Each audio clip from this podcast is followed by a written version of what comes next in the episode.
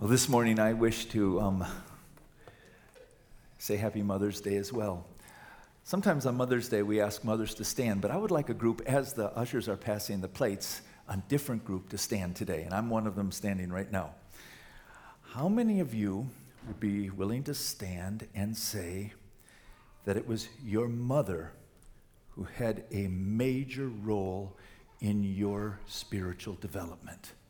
How many of you would stand and say that? Look at us. Look, look. I'm, I'm standing. My mother, I would say, has had the greatest role in my spiritual development. It's my mother. Look at this. Oh, we have to stand because we don't get clapped. We're the ones who get to clap for our mothers. Wow. We're the fortunate ones. And we wish we all could be standing. It would be not some, you can be seated now, but what a, what a privilege to have had, had, a, had a mother like I have had that, that gave so much, still does. She's uh, 89 now, but she, she said now she can't do a lot. She says, My role now is to pray. I'm going to pray for all my children. That's what my mother does. And I thought, whoa, what would I do without my mother, my mother's prayers? But thank you Thank you, all your mothers. Your, your role, maybe behind the scenes, is one of the greatest roles that any human being can ever play because our relationship with God is the most important thing there is of all. As you see on the screens, we have those number or those words 40 days up there, and this is the last of the 40 days. What we've been doing since um, Resurrection Sunday, some weeks ago, is we've been focusing on what Jesus did in the last 40 days of his life on earth. And today we come to the final day. This is the day, 40 days after the resurrection, in which Jesus ascended to heaven. So today we're going to look at the final things he said and what he did at the very end of his last appearance here on this earth. But first, let's turn to World War II. You know, of course, that, that face, and I'm sure many of you who, who were actually involved alive at World War II time, you know this famous statement. As Douglas MacArthur and the soldiers had to leave the Philippines in 1942, he made this statement I came out of Bataan, and I shall return. And sure enough, a couple years later, he did at the end of the war. For those of you, uh, the Arnold Arnold the Terminator, after being denied entrance into a police station, he said, as he drives his car through the front door, I'll be back. And all the Terminator movies have this line in them somewhere I'll be back. You know that one.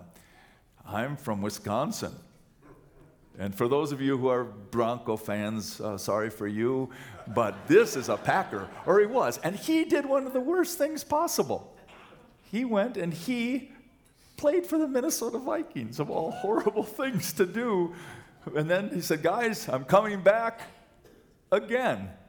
And thankfully, he didn't. you Star Wars fans, oh, we heard you. The return of the Jedi. Again, someone who's been here says, We will come back. But the most famous of all of them, of course, is our Lord Jesus Christ. Among his last words are, I'll be back. He said these words some 2,000 years ago before he ascended to heaven. Today we're going to look at the final things he did and said before he left our world. So he gives his final instructions. And I would assume that any of you, if you knew that this were your last days or your last words, they'd be very, very important. And so they were with Jesus as well. So, in your Bibles today, if you would look at Acts chapter 1, that's where we're going to find the last words of Jesus. And it's Acts chapter 1, verses 1 to 11. Now, the first thing Jesus is going to do is he's going to emphasize the most important thing in his entire life and ministry here on earth. And this is how it begins. He's going to stress the centrality of the good news of the gospel. In my former book, the my is Luke, Dr. Luke. His former book was the book of Luke, the Gospel of Luke. As you know, Dr. Luke wrote the book of Luke and the book of Acts. And in the book of Acts, he's actually in the book. He's going to write at a certain portion in the book of Acts, he's going to start using the word we because he's an eyewitness. He is not an eyewitness of the life of Jesus, he's a historian. But during the life of the Apostle Paul, he not only is an eyewitness, he's Paul's personal, personal physician. And he travels with the Apostle Paul on some of his missionary journeys. In my former book, Theophilus, Theophilus is probably the name of a person. It was common in those days to dedicate books to a person. But this person's name happens to be the lover of God, one who loves God. That's a great name to have. In my former book, Theophilus, I wrote about all that Jesus began to do and teach until the day he was taken up to heaven, after giving instructions through the Holy Spirit to the apostles he had chosen. Now, the book of Luke is going to tell us, tells us the story of the things that Jesus did and taught before he ascended to heaven. The book of Acts is now going to tell us what Jesus continued to do and teach after he went to heaven. Because his whole point was though I'm going to be gone, I'm going to send you the Holy Spirit. And so I'll be here, not in person, but through the Holy Spirit. And it is even greater it is better that I am not here with you because the Holy Spirit will be with you. Then he went on. After his suffering, that's of course his crucifixion, he showed himself to these men and gave many convincing proofs that he was alive. Remember, Christianity is primarily the story of things that happened here on this earth. It is not the same as other religions. It is not somebody saying, I heard from God or I sensed that I became enlightened. Christianity is primarily about events that happened on this earth for which there was incredibly substantial evidence. Faith is not pie in the sky, by and by, belief in the absurd. Faith is only as good as its object, and the object of our faith is first and foremost the historical reality of the resurrection of Jesus Christ, and from there, the, the crucifixion and what he did on the cross for us, and then all that that implies for the rest of our lives. The centrality of Christianity is the resurrection of Jesus Christ. And so, what did he do? Since this event was so important, Jesus spent 40 days on this earth giving many convincing proofs that he was alive. He appeared to them over a period of 40 days and he spoke about the kingdom of God. So that's what he talked about. Now, in, in, at the end of Luke, this is how Luke ends his gospel before the words I just read, which start the book of Acts.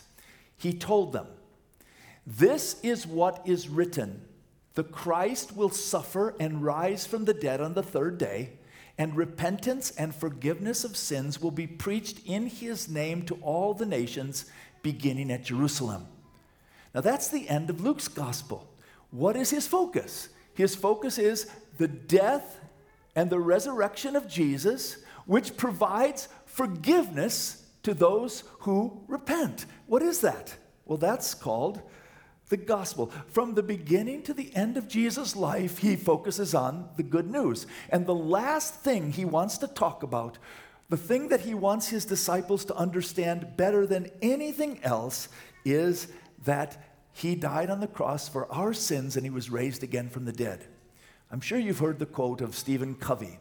The main thing is to keep the main thing the main thing. And I would submit to you that that's what we are losing here in, as Christians in America, maybe around the world. The main thing is for us to keep the main thing the main thing. And the, what's the main thing? Jesus told us what the main thing was. The main thing is the gospel. That's the main thing. Now, there are many ways that people have, have, have used to try to tell us in succinct form what is the gospel. This is one of them. It's called the Roman Road. Maybe you've seen it. It starts at the beginning. For all have sinned and fall short of the glory of God. The good news actually begins with bad news. But then it gets worse because the Romans 6:23, the wages of sin is death. But it doesn't end there. But the gift of God, there's the gift. The gift of God is eternal life through Jesus Christ our Lord. And then 5 8, for God demonstrates his love for us in that while we were yet sinners, Christ died for us. And then everyone who calls on the name of the Lord will be saved. And then, if you confess with your mouth Jesus is Lord and believe in your heart that God has raised him from the dead, you will be saved. That's the gospel in a nutshell. This one's called the Roman Road. The Apostle Paul gave us the gospel in its most succinct form in 1 Corinthians 15. Here it is For I received what I passed on to you as of first importance. Here it is Christ died for our sins according to the scriptures. He was buried and he was raised the third day according to the scriptures. That is the essence of Christianity. That is the good news. That is the gospel. Now, Timothy Keller, a well known pastor in, in Manhattan, he said this, and we must remember the gospel is good news. It is not good advice. Advice is what we should do. The Bible doesn't say this is what you should do. The essence of the gospel is, is news. This is what God has done for us. It turns religion absolutely on its head. We are not a religion that, that shows people about how to be good or how to be better people. Someone has said, Christianity is not about making bad people good and good people better. It's about making dead people alive. It's totally different. It's not the same as other religions. It's in a totally different realm. It's primarily news. This is what God has done. Last week I read an interview with another very well known entertainer. I shall leave his name out. He, he said in this interview that he was raised in a Christian home, and he said, Unapologetically, I call myself a Christian. And then he went on to say that a Christian meant being a good person. I wanted to go, Oh, God, help us. You know what maybe the greatest irony in the history of the world is? Only bad people get to go to heaven. The one thing that will disqualify you from heaven is being a good person. That's the only disqualifier. Because the only way we get into heaven is realize that our only hope is that we can clothe ourselves in the righteousness of Jesus. And if in fact you think that the essence of your life is being a good person, that will disqualify you. That is irony. Irony at its highest point. If you ask any person on the street in any city, anywhere in the world that's ever existed, who goes to heaven, good or bad people? Everyone would say, well, good people. No. No, that's not true.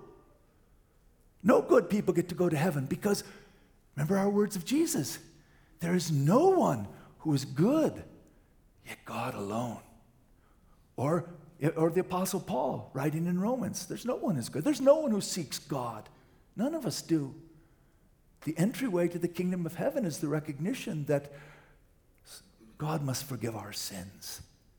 And that He has, and made the way to do that through Jesus, that's news. And that's what we proclaim.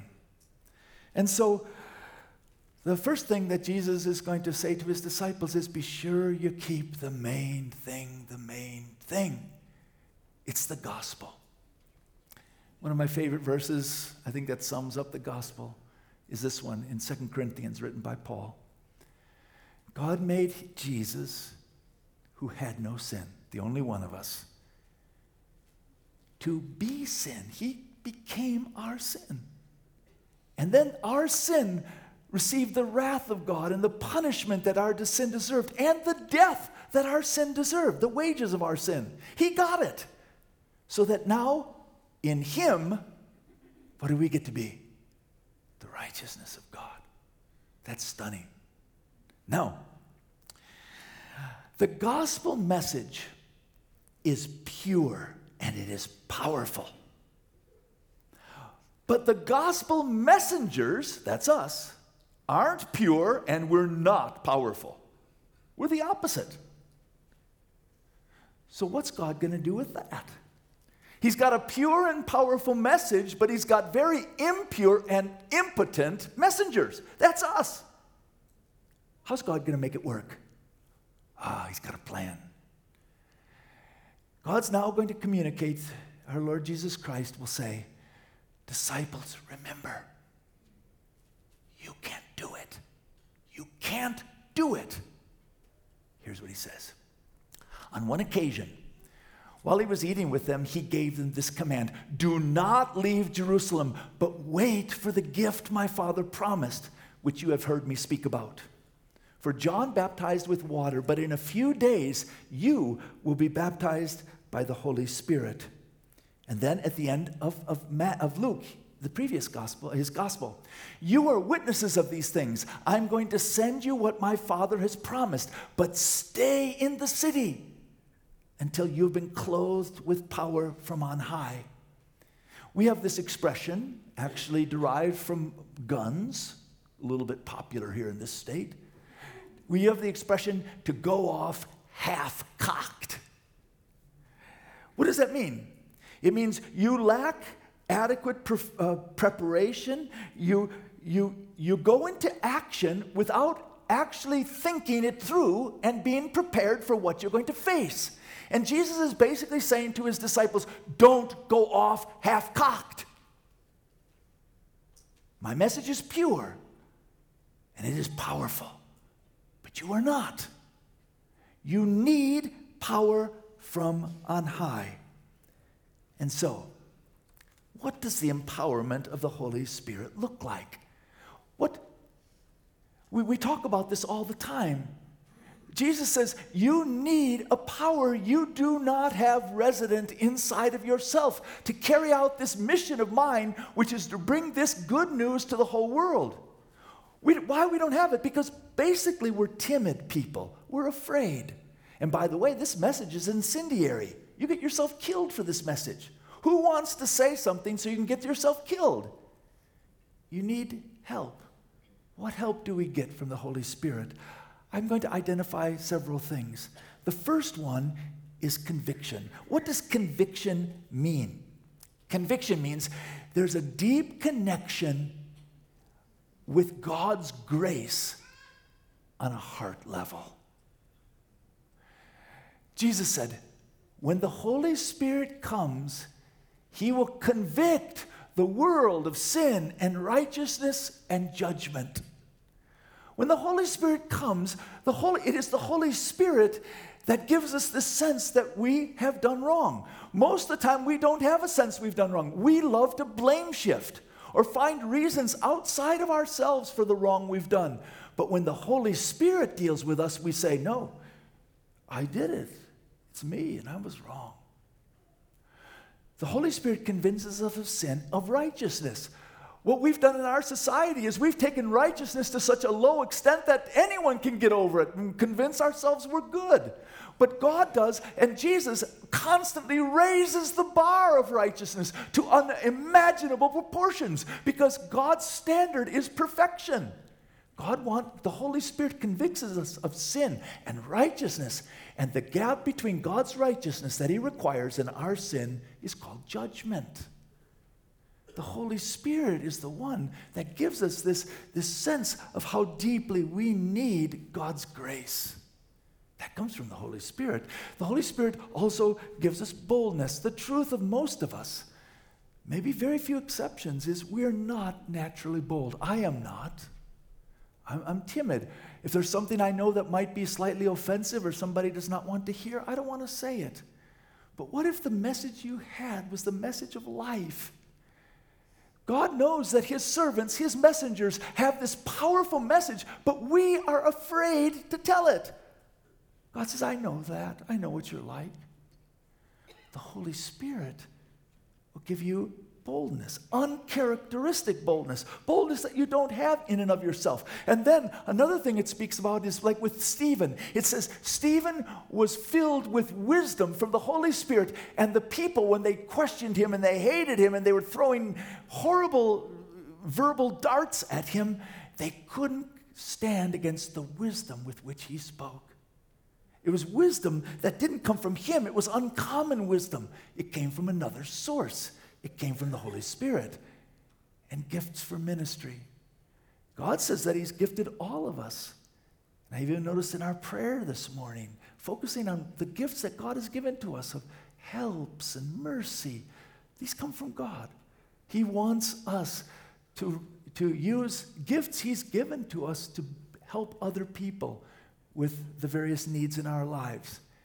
And the Holy Spirit gives us freedom and the fruit of our lives. That's what the Holy Spirit does.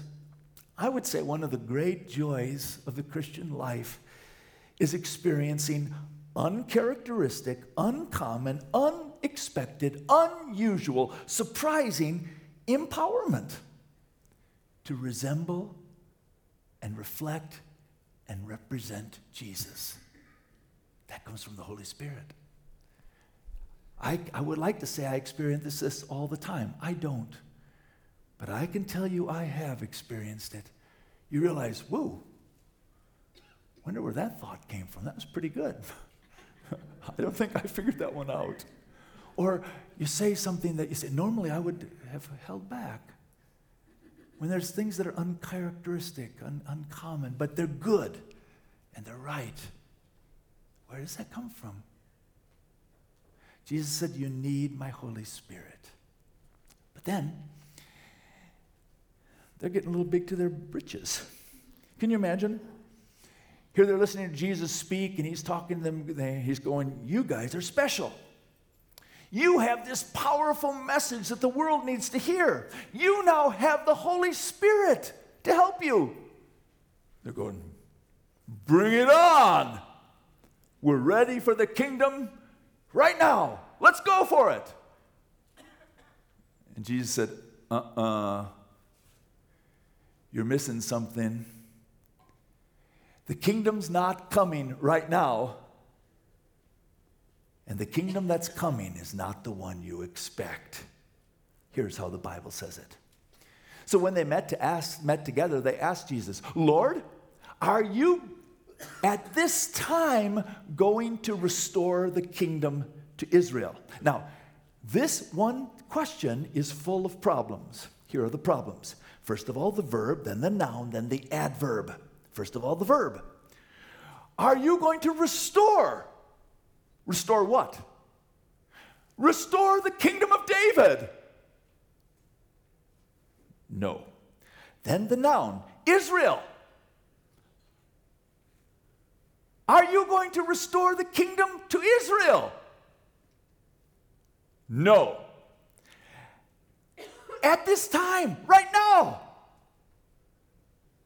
No. Their question belied their hearts. They were still caught up in the idea that Jesus was going to restore or bring into being right away the millennial kingdom, and they're going to be on his cabinet. And Jesus said, No, it's not for you to know the times and the dates that the Father has set by his own authority. But you will receive power when the Holy Spirit comes on you, and you will be not the members of my cabinet, not my the minister of justice, the minister, the secretary of state. No, you're not going to be that. You're going to be my witnesses. Where? Jerusalem. Yeah, it's going to start at home. But the goal is not Israel. The goal is Judea, Samaria, and to the ends of the earth. I'm building a different kind of kingdom than what you have in mind. You see, Jesus has two kingdoms, or one kingdom really with one starts has started now, and we've been in it for 2,000 years, and it's going to be completed one day when Jesus returns and then reigns for a thousand years. But the kingdom that we're in now, we are part of God's kingdom right now, but there's a part of it that has not happened yet. It's still in the future. Some of what God told us is actually history. That's the kingdom we're in now, but there's part of it that's prophecy. It has not been fulfilled yet. In Jesus' first kingdom, he came as the suffering servant, but there's a kingdom coming in which he'll be the King of kings, the Lord of lords. When he came the first time as a king, he came as the suffering servant and atoned for our sin. But the day will come when he returns and the curse of sin is going to be reversed. But that's not yet. The kingdom that we are part of now is a spiritual kingdom in which God is doing his work in the hearts of people. But one day there will be a political kingdom in which Jesus will rule from Jerusalem. The main way this kingdom is advanced today is through the proclamation of the gospel. One day there will be a kingdom that will be established over the whole earth, and the ruler will be our Lord Jesus Christ. There will be righteousness for the first time on planet earth, sitting in places of high power. You see, in the kingdom we're in now, Satan rules. I put that in quotes because he doesn't really. God rules. But he's the prince of the power of the air. Much of that which goes on in our world now today, the director of it is Satan. But the day will come when Satan will not be a, a factor at all. He will be bound. You see, we're living in the first part, but his disciples were thinking of the second part. Now, one of the great problems we're having in our society today among Christians is that we have not taken to heart Jesus' words about date setting and kingdom building church history is replete with Christians, even today, especially when things get a little tense in the Middle East. There'll be a flood of books on the market about the last times. We love to set dates. Jesus said, Don't do it. Don't do it. You're going to get be wrong. You're going to be an idiot someday. Don't do it.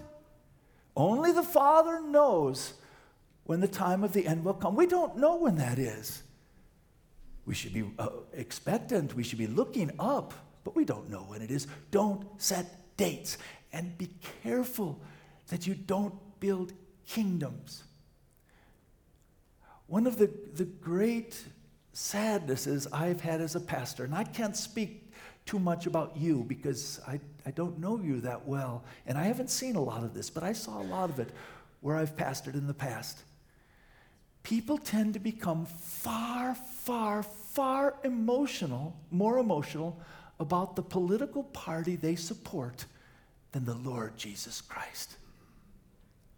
That's really common among Christians.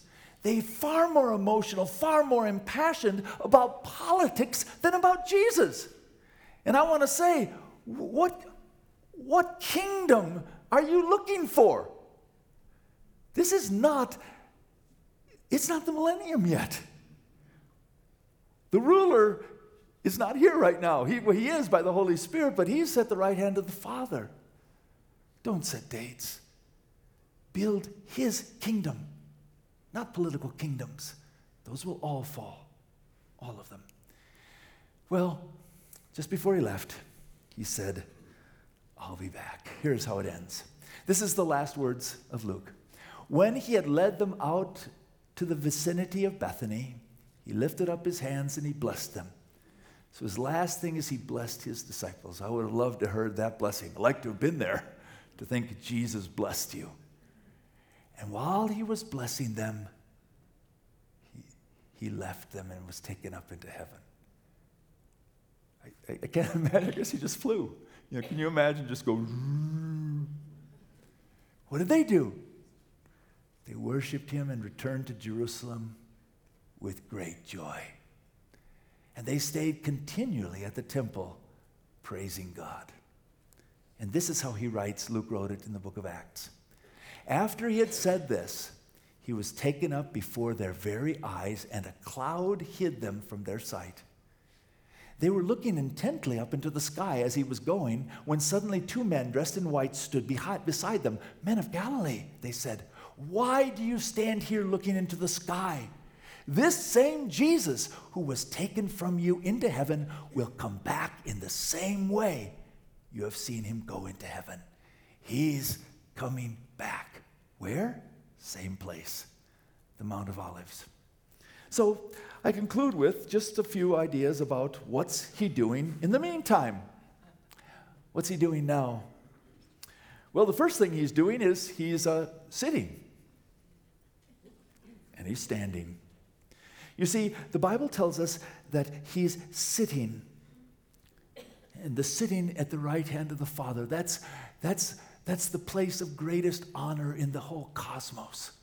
But the Bible, here's, here's what it says it says, um, The Son is the radiance of God's glory and the exact representation of his being, sustaining all things by his powerful word. After he had provided purification for sins, he sat down at the right hand of the majesty in heaven. My work's done. I'm going to watch. But then it says, um, this is Revelation 5. Then I saw a lamb looking as if he had been slain, standing in the center of the throne. He's at the place of honor, resting because his work of salvation has been completing, but he's standing because all authority belongs to him. And what's he doing as he sits and stands? He's indwelling believers through the Holy Spirit. He's still here. He's with us. And so when, when, we, when we look into the eyes of people, we're looking into the eyes of, that Jesus had of people who he loves because he's indwelling us who are believers. And what else is he doing? He's praying. Can, can you imagine? Jesus, oh, Father, you better send some angels to help that rotten driver. Uh, that, I love that guy, but he doesn't know what he's doing behind that wheel. You might have to protect him in ways he doesn't know anything about. I wonder how many times God has done things we have no concept of at all to, to spare us or to help us through difficult times. We don't even know about it because Jesus is interceding for us. And he's advocating as the great high priest. He's, because the Bible seems to indicate Satan has some access to the throne of God, allowed by God. And what does Jesus do? He's our lawyer. He's not our, our, only our lawyer, he's been the sacrifice and he's advocating from us. Oh, this one, look at the stunt this one of your children just pulled. Jesus steps forward and says, Oh, oh, yeah, I know about that one. I paid for that one in full. They're perfect in my eyes, in the eyes of God. He's advocating for us. That's really nice. He's, the Bible says, Jesus told us in John 14, He's preparing a place for us. I don't know what that's going to look like, but it's got to be pretty good. He's building His church. The gates of hell can't withstand it, even though it looks uh, opposite to that sometimes. And here's what it says in Revelation Look, He's coming with the clouds, and every eye will see Him, even those who pierced Him. And all the peoples of the earth will mourn because of Him so shall it be. Amen. And John ends his, his revelation with these words He who testifies to these things says, Yes, I am coming soon. Come, Jesus.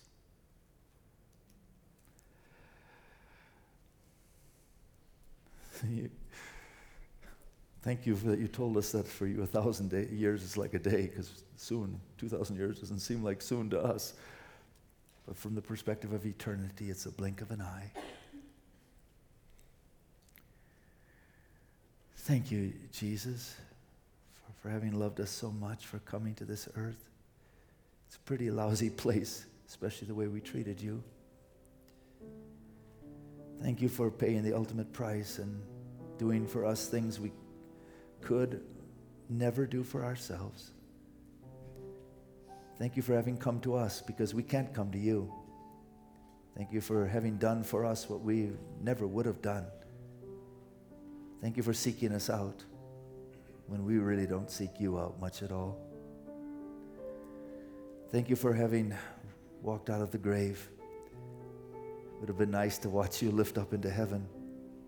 But we're even more grateful that you're at the right hand of the Father holding the whole world in your hands. And now, Heavenly Father, as we leave this place, it is our prayer that the gospel would be central in our hearts and our worship of you would be pure and our lives would reflect your glory. Your Holy Spirit would help us to do things that are way beyond ourselves. And then in all things, you would be glorified. Even so, come, Lord Jesus, we pray. Amen.